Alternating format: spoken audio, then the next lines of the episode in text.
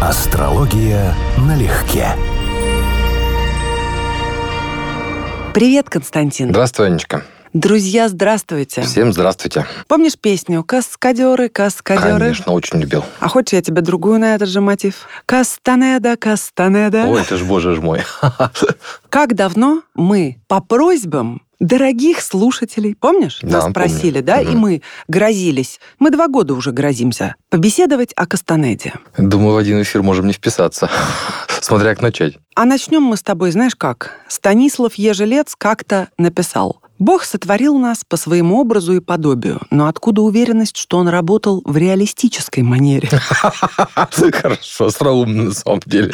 Ну, он вообще очень остроумный человек, Ежелец.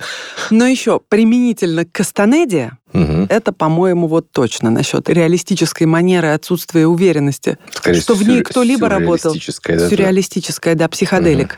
У меня 2 любимых произведения, которые я перечитала 1 раз в течение последних лет 5-6, как-то так. «Сказки о силе» и «Дар орла». Согласен. Для меня они номерные, то есть я название могу сейчас попробовать вспомнить. «Сказки о силе» — это 4-я, да? А «Дар орла» — это 5-я или 6-я. Я не такой фанат, чтобы еще помнить нумерацию. Я наоборот, нумерацию помню, название нет. «Путешествие экстрана» помню, что 3-я, но она считается хорошей классикой. Да, это, кстати, я тоже помню. Ну хорошо, о чем будем говорить? О смирении, о воинах? Я так скажу, у меня не совсем однозначное отношение к вопросу, потому что, с одной стороны, Кастанеда помог мне сформировать фундамент, на котором держится абсолютно все в моей жизни остальное, то есть и трансперсональная психология, астрология, и дзен-буддизм, который я в свое время тоже увлекался, и академическое образование, философское, социологическое. Но я общался с сторонниками Кастанеды, и я поэтому обычно никому, во-первых, не советую общаться с ними, а во-вторых, я в общем, никому никогда не советую, не рекомендую читать эти книги,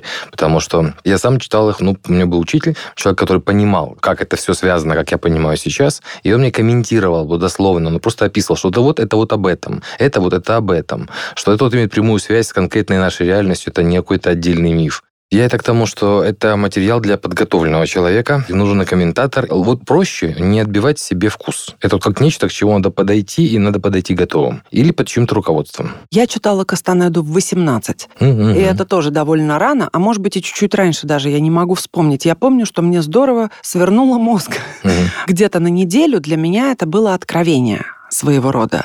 Вполне цельная система, весьма чуждая тому, к чему мы привыкли и считать нормальным. И она требует не я нашел там готовое, и я с этим согласился, а я перестроюсь под эту систему. Вот это сложнее. И это как раз большинство этого не делает. Кстати, с дзен-буддизмом тоже кое-что перекликается. С одной стороны, шаманизм отдает местами, магические практики. С другой стороны, и путь воина, можно сказать, ну, не самурайский, конечно, потому что ты никому не служишь, никакому хозяину. И в принципе нет войны. И в принципе нет войны, да. Но сам дух, стойкость, непривязанность ни к чему земному материальному – это один из постулатов вообще всех религий, буддизма, хоть и не религия, но как бы тоже. Духовных учений, да. Духовных учений и сама по себе даже в отрыве от любых учений очень правильная мысль. Но практически недостижимая. Ну, вопрос цены, я иначе скажу, потому что для меня вот выбор, чему следовать, произошел 20 с лишним лет назад, то есть где-то вот в конце 90-х, на рубеже 2000-х. Книги выходили как раз, когда он был жив, и я их читал в переводе. И, соответственно, у меня был тут естественный процесс становления, потому что я пришел тоже не с пустым багажом.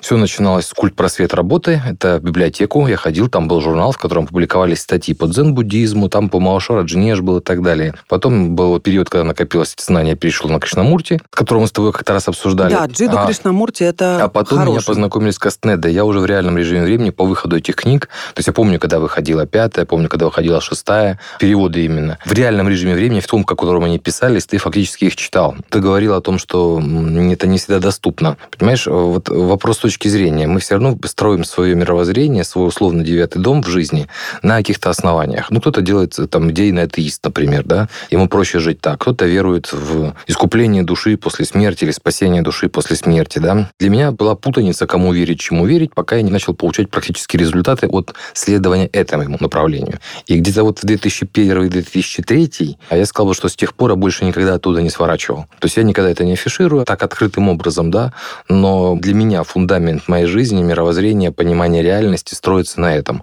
Хотя говорю обычно в терминах, которые люди понимают. Психология, астрология, обычная философия, да, ну как она, если считать, философия обычной. Я буду цитировать по ходу дела как раз из двух вот этих моих любимых книг «Дар орла» и «Сказки о силе». «Мы светящиеся существа», — сказал он, ритмично покачивая головой. Дон Хуан, соответственно, Карлосу сказал. «А для светящихся существ значение имеет только личная сила. Но если ты спросишь меня, что такое личная сила, я отвечу, что этого мои объяснения тебе не объяснят». Все правильно. Человек, который не подготовлен, просто скажет, мозги нам морочат. Именно. Одна из причин, почему многие даже не знают, насколько плотно Кастанеда в мою вошел в жизнь. Более плотно, на мой взгляд, чем астрология. Потому что я для себя все нашел. Я на многие вопросы ответил. Но пытаться обращать новых людей в эту веру мне нет смысла, потому что это не вера. Это практический путь. И он не для всех. Как правильно сказано у того же Кастанеды устами Дона Хуана, знания не мы выбираем, быть воином или быть охотником. Это происходит помимо нашей воли. Тут я охотник, я не воин в его терминах. Я охочусь на силу, я за нее не сражаюсь. Но, возможно, когда-то что-то поменяется в моей жизни. Но, правда, надо сказать, что он и не трактовал воина как сражающегося. Именно. Мне очень нравится вот что. Это метафора, мы же об этом, конечно. Да. Вот в сказках о силе. Смирение воина и смирение нищего – невероятно разные вещи. Воин ни перед кем не опускает голову, но в то же время он никому не позволяет опускать голову перед ним. Нищий, напротив, падает на колени и шляпой метет пол перед тем, кого считает выше себя, но тут же требует, чтобы те, кто ниже его, мели пол перед ним. И тут вспоминается сразу Салтыков-Щедрин. Никакая не философия. Та же самая мысль прослеживается практически у всех классиков от Шекспира до русских классиков XVIII 19 веков. Ну, потому что она здравая, прямо конечно. Скажем. Просто не для всех это очевидно. А мне, знаешь, что было бы сейчас приятно? Ты начала говорить, я знаю всю эту цитату наизусть. Всю. Жаль, что ты меня не прервал и не продолжил. Потому что я многие вещи просто перечитывал по 10, по 15, по 20 раз. Это я не шучу. Пока не начинал понимать по-настоящему. Но проходит опыт, появляются знания, именно свои знания, практически, даже не чтение книг. И ты вдруг понимаешь, а вот здесь вот оно, а вот это работает вот так. Как написано, так и работает. И ты понимаешь, что просто это реальная инструкция, только написанная крайне путанно, человеком, который не понимал, чему его учат, и в итоге не видел общей картины большую часть времени. Он так и писал, как понимал, отдельными фрагментами.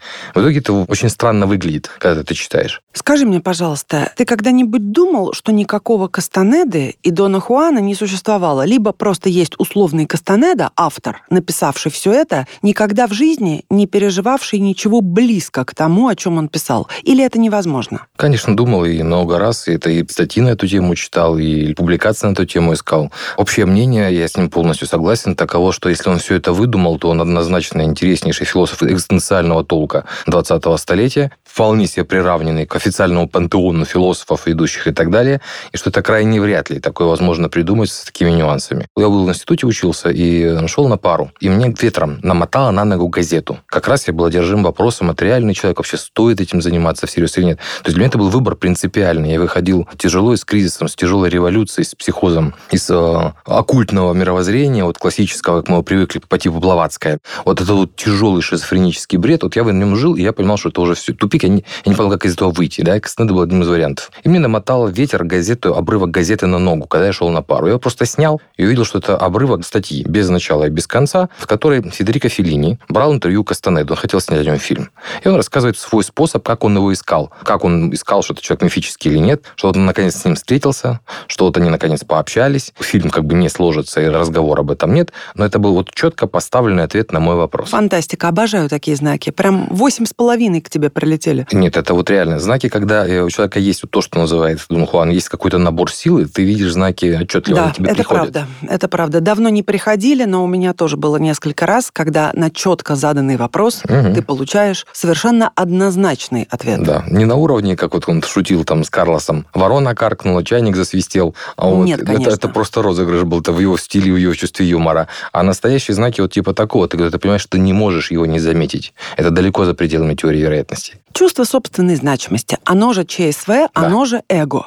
отказаться от которого в той или иной форме призывают нас все религии мира. В общем, да. Объясни мне тогда, в чем разница принципиальная между тем, что Дон Хуан называл искусством сталкинга, то есть совокупностью приемов и установок, позволяющих находить наилучший выход из любой мыслимой и немыслимой ситуации, и обыкновенную мудрость человеческую вкупе с той же личной силой, которая точно так же позволяет избрать наиболее оптимальный путь или выход в каких-то конкретных сложившихся обстоятельствах. Строго говоря, сталкинг в принципе не имеет никакой завязки на мудрость и даже не ставит себе это целью. Сталкинг — это способ взаимодействия либо вот с тем, что мы условно назвали бы внутренней реальностью, то есть манипулирование восприятием для того, чтобы удержать его в определенных рамках. Например, по своей команде перестроиться в режим слезы, смех, буквально скомандовать и по-настоящему не сыграть, а пережить это качество и остановить по своей команде. Это вот деятельность сталкера. Он решает, что он будет в таком-то состоянии, включает его и выключает. А есть внешняя сторона сталкинга, которая описывается, по сути, будем говорить, приспособление к окружающей действительности. То есть, исходя из того, что мир и люди иррациональны, с ними надо взаимодействовать каким-то образом, и человек должен фактически уметь подстраиваться, быть более гибким, чем с кем он работает. Поэтому сталкинг имеет еще и эту сторону. Но еще раз, и то, и другое — это упражнение в восприятии и поведении. Там вообще не про мудрость речь. Я это назвала так в контексте, нормальных людей, условно говоря, которые никогда не читали Кастанеду и, может быть, даже очень скептически относятся к любого рода учениям и литературе, как это. Какое слово подобрать? Давай попробуем с тобой вместе. Хорошо, не мудрость. Тонкость внутренних настроек, плюс, все-таки это будет часть мудрости, то, что называется street wisdom, то есть такая вот жизненная сообразительность, понимание уместности тех или иных реакций в ситуации, но тоже не в качестве игры, а внутреннего. То, что ты сейчас называешь, у Кастанеды называется трезвостью, если я правильно помню по-английски. Sobriety, yes. Это другое, это не сталкинг. Сталкинг – это манипуляция восприятием и изменение собственного поведения по фактически собственной воле. Не имитация, а именно полное изменение, включая внешность в теории до физиологических каких-то показателей. Тебе когда-то это удавалось? Я так живу. Ладно, я не хочу тебя сейчас ставить в какое-то положение человека, которого проверяют, но ты мне ответь тогда, пожалуйста. Допустим, у тебя возникает эмоция раздражения, да, простая, бытовая, на кого-то, на что-то легкое. Ты действительно можешь ее в корне пресечь сразу? Нет, конечно. Дальше, как говорил мне мой учитель, определи, где проблема. У тебя или не у тебя. Если у тебя, она исправляется с тобой. Если не у тебя, это чужая глупость. И ты фактически демонстрируешь контролируемую глупость, как учил Кастанеда, да? В сталкинге. То есть ты не можешь раздражаться долго, потому что, ты не можешь ожидать от глупого существа умного поведения. Все верно. Ты глуп, если ты такого ждешь. Все верно. Но, тем не менее, ты реагируешь. Реакция, естественно, есть. Но вопрос в том, кто дальше командует поведением. Твоя реакция ведет твое поведение или твое решение заставляет тебя поменять твою реакцию? Почему спрашиваю? Потому что ловлю себя постоянно. Вот то, что он называл вторым вниманием, отчасти не претендуя ни на что, но эмоции наблюдая со стороны. Угу. Кстати, вот это, пожалуй, самое важное, чему я научилась из этих книг, это отстраненно наблюдать себя, даже когда ты вовлечен и погружен в какое-то переживание, эмоцию. Как можно чаще стараться не утрачивать вот этого стороннего наблюдателя, наблюдающего тебя, проживающего эти эмоции. Часто удается. Так вот, как только у меня эта вспышка внутреннего раздражения, именно это тоже моя проблема, раздражительность, появляется, мой наблюдатель опять мне тычет пальцем в лоб и говорит: «Аня, как? Как? Ты же все понимаешь. Эмоция идет, в чем ее корень? Почему тебя это задевает? Почему ты вообще на это реагируешь?» Потому что если эмоция возникает, она, как правило, базируется на чувстве собственной значимости. Именно. Соответственно, существует три способа, изложенных у него же, да, как можно бороться с ЧСВ. Можно, как с драконом, от 1000 голов отсекать поштучно, можно пройти через символическую смерть, что самый радикальный способ, который существует, и там уже третий, я тоже его не помню. То есть в любом случае к ЧСВ сводится все. Эмоция, по сути, возникает как реакция на то, что мир не соответствует нашим ожиданиям, он и не обязан. Что люди не соответствуют нашим ожиданиям, они не должны. И все это мы прекрасно понимаем не просто даже на уровне слов. Мы это достаточно глубоко понимаем, Однако все равно сложно ли в нас вызвать вот эту искорку раздражения? Нет. Все равно несложно. Ты не сказал. Если это знание именно прочтенное, то человек остается точно таким же, он реагирует так же. Если это знание опускается на уровень сердца, любое знание, в принципе. Одно дело ты понял, а другое дело ты применил. Так я про это и говорю. Вот. Не просто понял, не просто прочел как-то. Да, многое меняется, однако что-то и не меняется. То есть меняются пропорции. И меняется отношение. Ты не воспринимаешь это всерьез. Да, есть какие-то моменты, которые все еще цепляют. Но это способ сталкинга себя. То есть отследить, а почему этот человек, который ну явно тебе чужой, неинтересный, да, и так далее, а почему он на него среагировал? То есть не в нем дело, в тебе. И вновь обращаем взгляд на себя, где у меня еще с ЧСВ недоработано. То есть сталкинг сводится к этому. Это, по сути, постоянное упражнение. Это именно то, что описывается как битва за силу. Битва, она должна быть постоянной, иначе ты проиграл. Если ты сдался, если ты отложил, если ты решил, что все, значит, ты проиграл. Хорошо, поэтому если ты говоришь, поэтому ты охотник... метафора битвы, что это постоянный процесс, который существует. Большинство людей избегает темы смерти. ЧСВ очень хорошо прорабатывается через концепцию смерти как советчика. Это принципиальный вопрос. То есть, если мы не допускаем головой, как бы все знают, да, но зачем об этом думать? А об этом надо думать, потому что твоя жизнь, вся ее система ценностей держится исключительно потому, что существует смерть. Она позволяет отнести важное и второстепенное. Чувство собственной значимости по сравнению со смертью своей не имеет никакой ценности. То есть, очень быстро понимаешь, что просто глупость, странная глупость в других людях. И вот я раньше не понимал. Я помню прекрасно этот абзац, когда я читал, по-моему, Дон Хенаро или Дон Хуан говорил, что он, у человека с проработанным ЧСВ, но у них в других терминах, да, чужое эго, чужое я, оно просто начинает их смешить. Я думал, да не может быть, оно бесит. Потому что в тот момент оно меня бесило. Нет, это смешно. Очень смешно. В какой-то момент начинаешь просто ржать на уровне фейспалм, вот хвататься за эти... Улыбаться, я говорю, улыбаюсь, да. Это реальная реакция у человека, который сумел добиться, ну, хоть немножечко упорядочения своего острого тоналя. Смотри, опять же, Дон Хуан говорит, что остановка внутреннего диалога – единственный путь к магии, которая, в свою очередь, является единственным способом изменения нашей идеи мира. Полностью с ним согласен. Абсолютно. Ну так вот, остановка внутреннего диалога. Ты же понимаешь, это вот такая же практика, она не то, что даже сложно достижимая. Я не хочу в категоричных формулировках изъясняться, но это фактически невозможно для человека, живущего в миру. Ты можешь мне возразить, и не только ты, а и всякие древние притчи, что, конечно, легко оставаться мудрецом, сидя на горе Тянь-Шань, да? Пока не спустишься, да. Именно. Джаниэш, по-моему, его метафора. Вот, да, когда ты живешь в этом мире, чем-то занимаешься, пусть даже интересным, любимым делом, когда у тебя есть какие-то близкие люди, есть сексуальные отношения, есть приятели, есть постоянные энергии миллионов людей, проходящих мимо тебя ежедневно. Остановить внутренний диалог, даже оставшись одному в комнате и настроившись, ну, это какая-то просто невероятная это задача. Но она не невероятная, опять же, могу подтвердить своего опыта. Это не нечто, что требует ухода там в Памир, в Шамбалу и так далее. Реальная проблема здесь заключается в следующем. Это не просто остановить внутренний текст, то есть внутренний постоянный разговор в текстовом варианте или там звучащую привычную музыку. Умственную жвачку. Да, фактически речь идет о вызове научиться принудительно, по волевому усилию, не интеллектуальному, волевому, регулировать мыслительные процессы. По сути дела, они нами руководят. Это идет непрерывный процесс, когда мой ум, вот эта жвачка, автоматизм, затягивает нас всех в повседневную реальность, вызывает эмоции, вызывает реакции, принимает за нас решения. А задача стоит в том, чтобы перенести центр ответственности в то незримое «я», которое на самом деле управляет мышлением и дисциплинировать свое мышление. По сути, на время в качестве упражнения хотя бы остановить интерпретационный аппарат, даже не словесный, превращение визуального аудиальных образов в категории и в смыслы. Это то, что связано с сатори очень тесно. Буддийская метафора, значит, что когда у меня не было сатори, я смотрел на горы и на леса, думал, что это горы и леса. Потом пришло сатори, я понял, что нет, это не горы и не леса. Потом сатори ушло. Я начал думать снова, что это горы и леса, но я помнил, что это уже не истинная природа. То есть речь о том, что человек может видеть другое, он может измениться.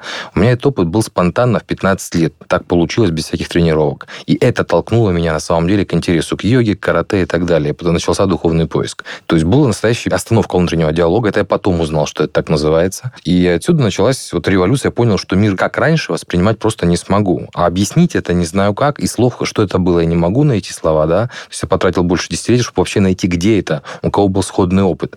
То, что мы говорим в кастанедовском мировоззрении, да, это именно использование ума очень предметно, очень технически. То есть вот есть вещи, которые ум может понять. Это его сфера тональ. И поэтому он, скажем, требует от кастанеды, чтобы ты был буквально последователен, чёток там в каких-то вещах. То есть это хороший тональ. Но есть вещи, которые ум понять никогда не сможет. И он должен отступить и не мешать, не ломать нам буквально психику, а значит, ему нужно дисциплинированно уметь отводить в сторону. Для обычного человека ум – это и есть сознание, поэтому если он выпал обморок, да, ум у него ушел в сторону, он прекратил функционировать, внутренний диалог остановился, все, сознание закончилось. Именно поэтому идет тренировка того, что восприятие не заканчивается вместе с мыслительным процессом, вместе с деятельностью ума и рационального «я». Наоборот, там еще больше океан возможностей. Но это надо делать сознательно и управляемо. Отсюда необходим сталкинг. И тренируются им, как ни странно, не в экстремальных условиях, а в повседневной реальности, общаясь с людьми, выполняя обычные повседневные дела. И это вот одна из вещей, которая мне тоже казалась дико бесящей, когда я читал ту же 5-ю книгу. Зачем искать добровольно себе приключений на известное место и искать этих мелюзговых тиранов? Ну, это же идиотизм. А потом я понял, это все правильно, так это и делается. Потому что в обычной жизни ты никогда не сталкиваешься с такого рода вызовом. А тот же орел на самом деле, да, или высшая сила, или бог, или как мы его можем угодно назвать, он настолько несоизмеримо более жесткий в требованиях к нам, чем любой человек, и настолько более непонятен, что, общаясь с людьми, ты хоть как-то приспосабливаешься к этой реальности, которая тебя ждет потом. Вновь, это не имеет отношения к буддизму, на гвализм, да, но в одной из религий существует та же самая идея, что нет необходимости жестко следовать природе человека, чтобы после смерти непременно умереть. При жизни можно пройти определенную подготовку, после которой смерть станет переходным процессом. И это не всем доступно. То есть для обычного человека смерть сознания автоматически, а значит сон без сновидений и все. А буддизм предполагает, что можно войти в этот сон как в осознанный сон. И вот эта идея проскочить мимо орла, она связана с этим процессом. То есть фактически перейти в другую форму существования. Ну, буддизм считает промежуточной стадией идею, что ты можешь выбрать и следующее воплощение. А в идеале стать бодхисаттвой или архатом, то есть освободиться от цепи кармы, сансары вообще. Вот у них изначальная установка только туда, никаких промежутков. Ну, а теперь самый, наверное, рациональный, низменный вопрос, который я озвучу за ту часть аудитории, которая бы его наверняка задала в той или иной форме. Скажи, пожалуйста, не кажется ли тебе, что все, о чем мы поговорили сегодня, все варианты взаимодействия с орлом, с тоналем, с нагвалем, помимо того, что, возможно, улучшают качество жизни, такой формулировкой воспользуемся, пока мы живы и здесь, все-таки являются ничем иным, как тем же самым утешением перед мыслью о том, что когда-то тебя не будет, и ты не знаешь, возможно ли что-то за этим, как бы ты ни верил или как бы ты ни убеждал себя.